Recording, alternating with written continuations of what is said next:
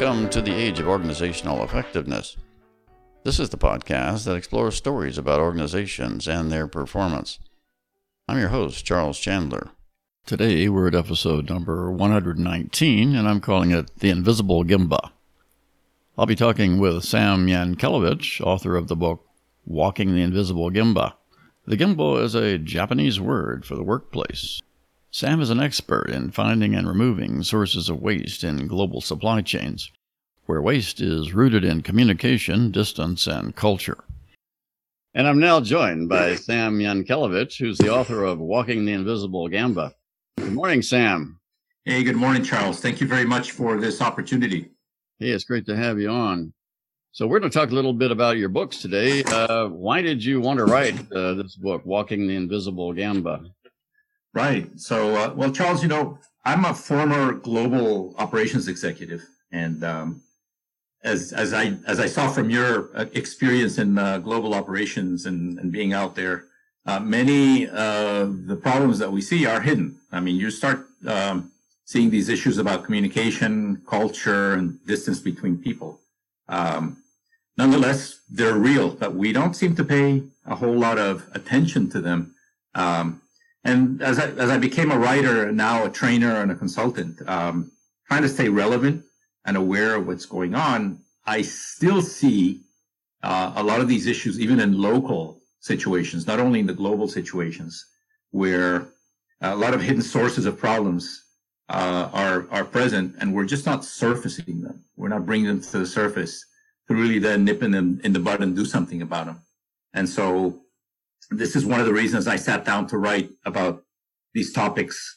Uh, originally about lean communication, but then I've expanded into other issues, you know, that that are that are also uh, sources of uh, variation in our uh, operations.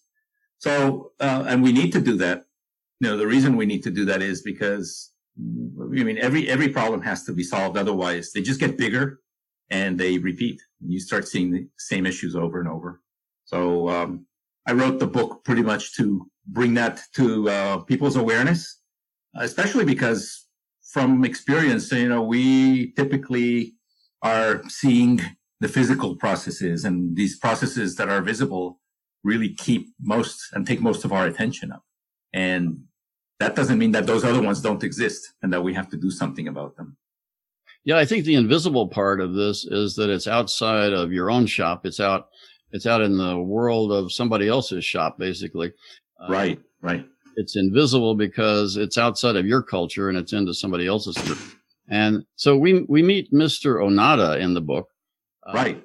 And I think he appeared in one of your earlier books. And to me, he was sort of a um, you know, we join him when he's giving a workshop in uh, uh, with with many attendees, and he's sort of the guru of, of sorts.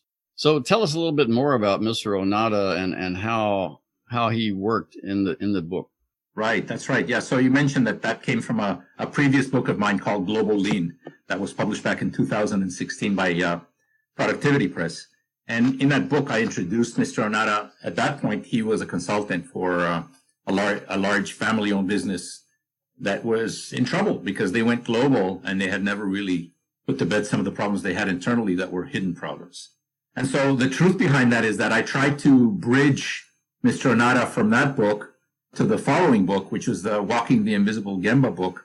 And really, he is the embodiment of the many advisors and sensei that I've been able to be in front of and quite honestly, you know, my work has not been in these huge companies that have unlimited resources that can hire uh, the biggest names in the industry.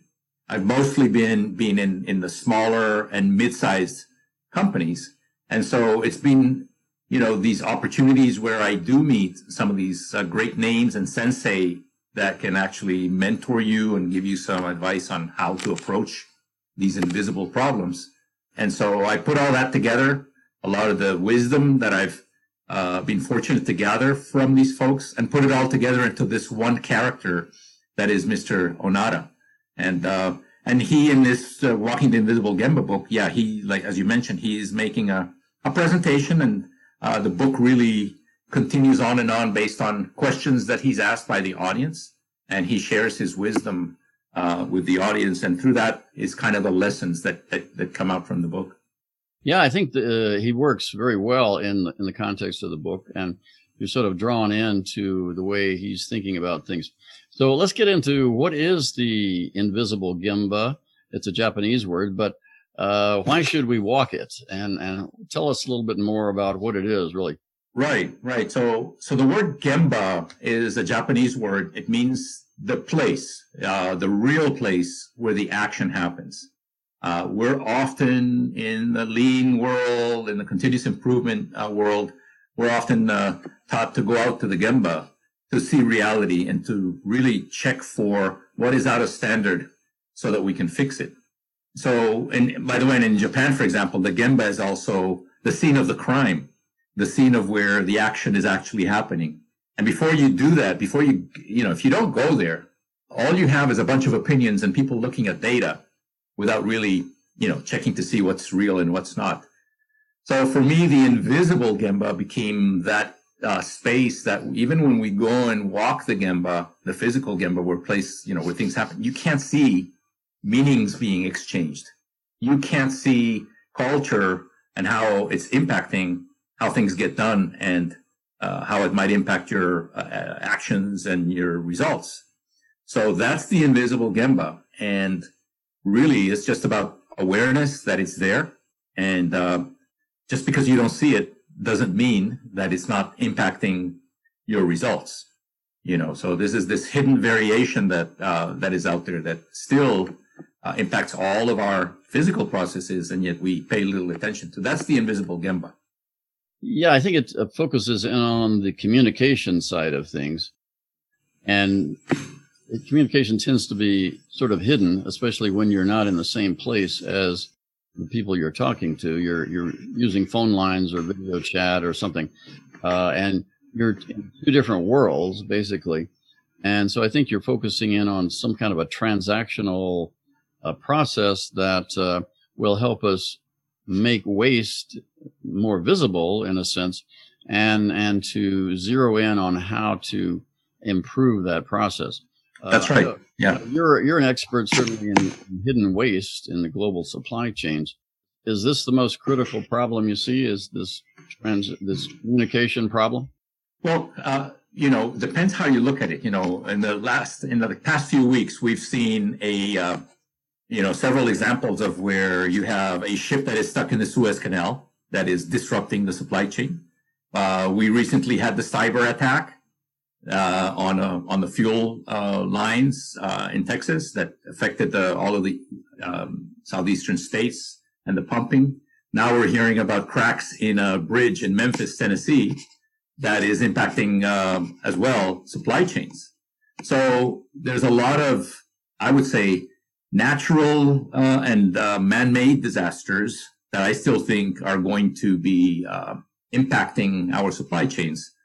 You know, and we have tsunamis and volcanoes. For me, the biggest issue surrounding this, how I see this, is the word uncertainty. You know, we live in a VUCA world where uncertainty is really one of the key items.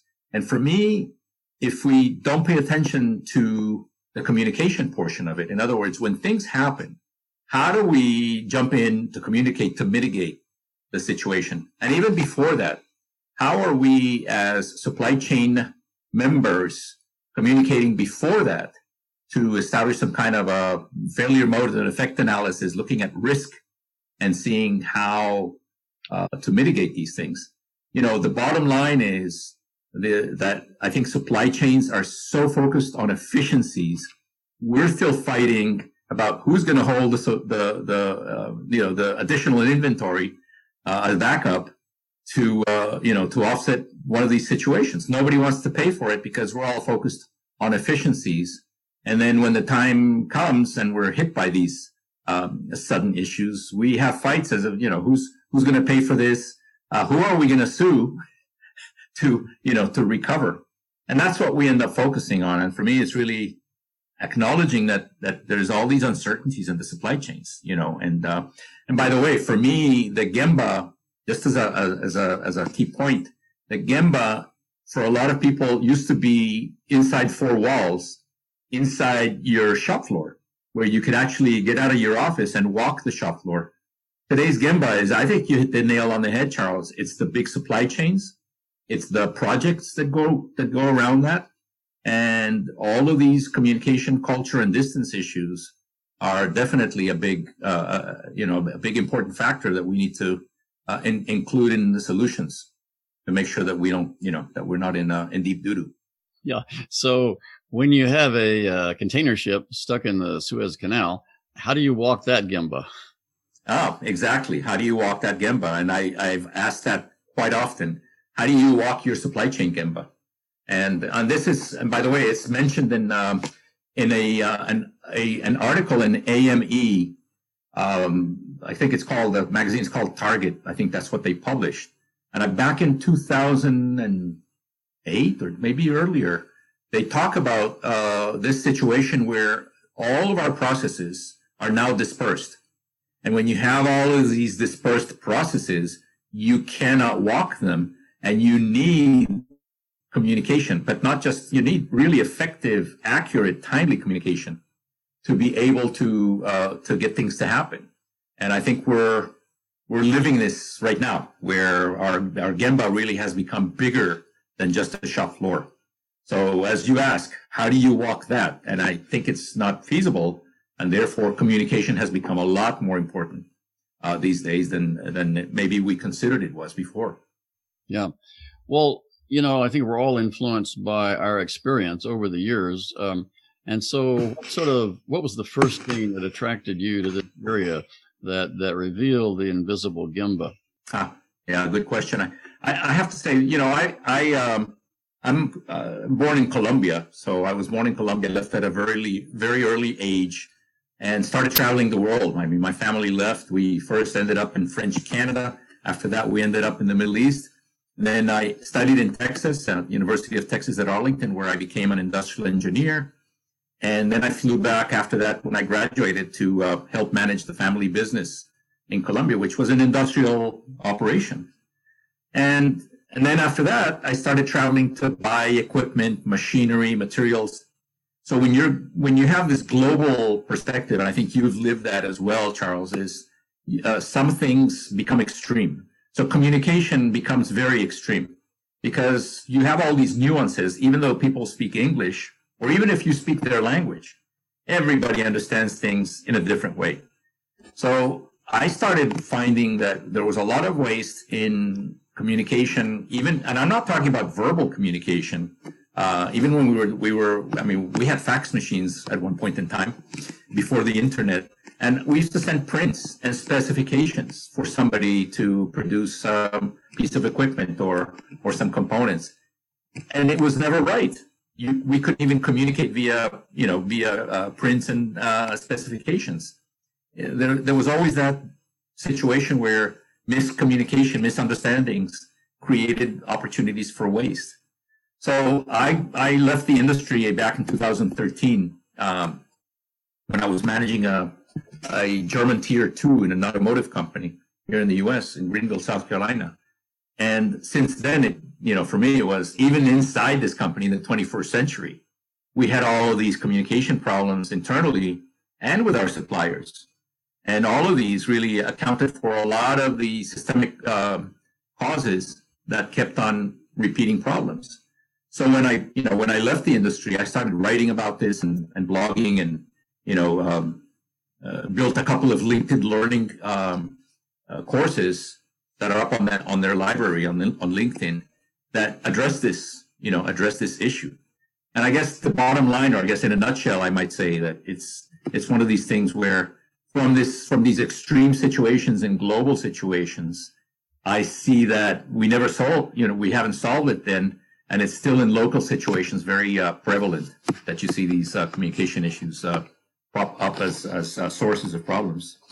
Yeah, you know what I've come to believe is that all these various tasks that were differentiated and farmed out to the global supply chain to make them, you know, nominally more efficient um, they create a problem when you have to take the outputs from those differentiated tasks and bring them back into the main supply chain. Because, as you say, um, you know, waste waste comes from the lack of communication and, and the extreme distance and the cultural differences in in all of these um, uh, different areas. So when we have to bring these uh, tasks, the outputs from these tasks, back into the main supply chain, and then uh, make them integrated into that process in a way that gives them the most value for the end users. Um, there are certain rigidities and everything that creep into the process. Yep. Yeah, exactly. That's how that's how I see it as well. Yeah, and you're right. I mean, how do you, you know, integrating them? And first, you really have to somehow make them visual. You know, make these things visible so that you can, you know, bring them into focus and make sure that everybody's actually including them in in the in the processes. So that's exactly right. Yeah. So, are there other invisible waste out there that that we need to be aware of? Um, that uh, maybe it's the subject of your next book. I don't know, but uh... yeah. Oh, you know, I don't. Uh, not so much the subject of my next book, but I, um, you know, I've been training companies now, um, both virtually and lately. I was able to get back out there. You know, I'm fully vaccinated now and was able to do some face-to-face training. And I'm finding one of those. I don't know if if you can consider this one as hidden, but there's role confusion roles and responsibilities are not clearly defined in a lot of uh, the organizations I'm visiting.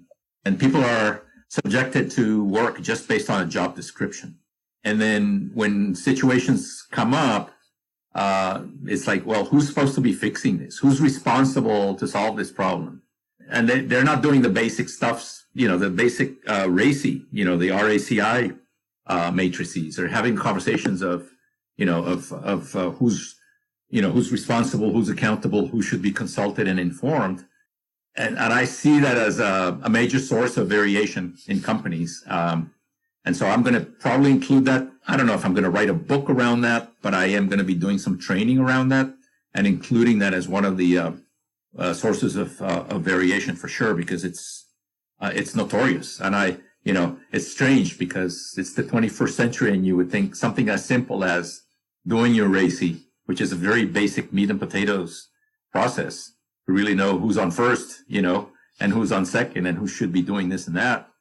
Uh, but it's not happening. So definitely that would be one of the other in- invisible sources of waste and variation that I'm, that I'm seeing. Yeah. Let me, let me ask you to explain RACI a little bit more. A lot of our listeners are not uh, right. dialed okay. into the equality uh, movement, uh, but they're they're more generally focused. So tell us a little bit more about. Okay, yeah, RACI is a uh, I would call it a process uh, that will identify clearly for any task that has to be accomplished in interdependent situations who is responsible. Who are the people responsible for actually doing the task?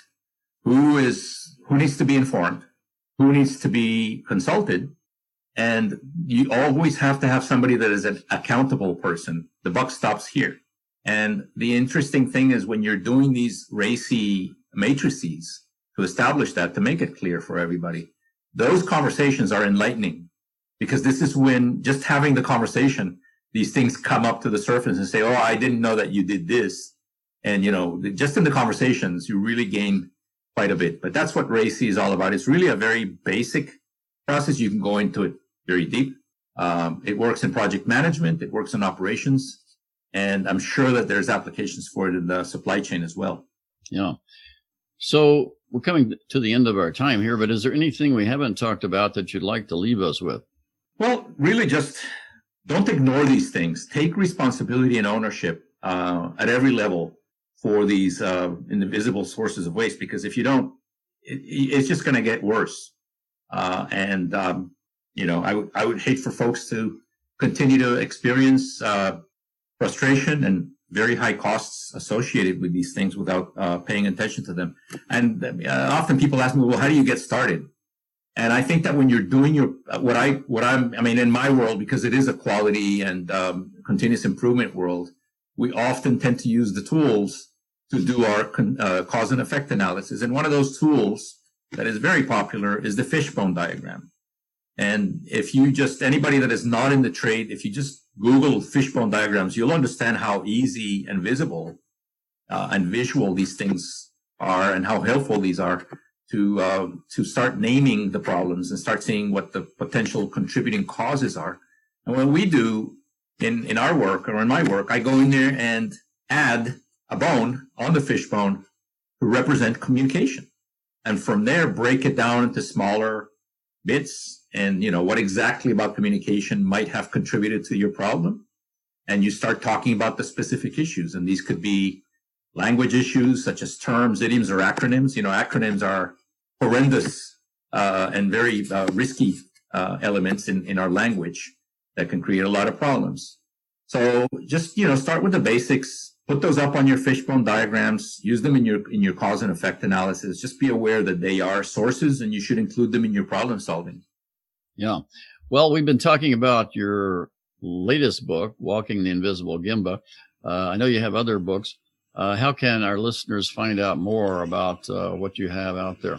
I think the best way is to connect with me on LinkedIn. I am quite active on LinkedIn. Uh, I mentioned earlier, I am a LinkedIn learning instructor. I have a series of courses up there that are very related to this sub- subject of uh, uh, communication, culture, problem solving in uh, interdependent situations.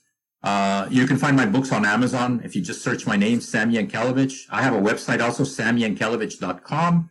Um, you can find me there. And uh, I would love to connect and uh, start a conversation with any of you and address any questions you might have. Okay, great. Uh, we'll have some details in the show notes that uh, can guide folks out to uh, to some of that. Appreciate it. But it's been a great pleasure having you with us today, Sam. Thank you very much. Thanks so much for coming on. And that's about it for this episode. Join us again next time when we'll consider more stories about organizations and their performance, not just for themselves, but for the common good. In the meantime, you can access all of our podcast episodes at our website, ageofoe.com. And that's all. So long for now.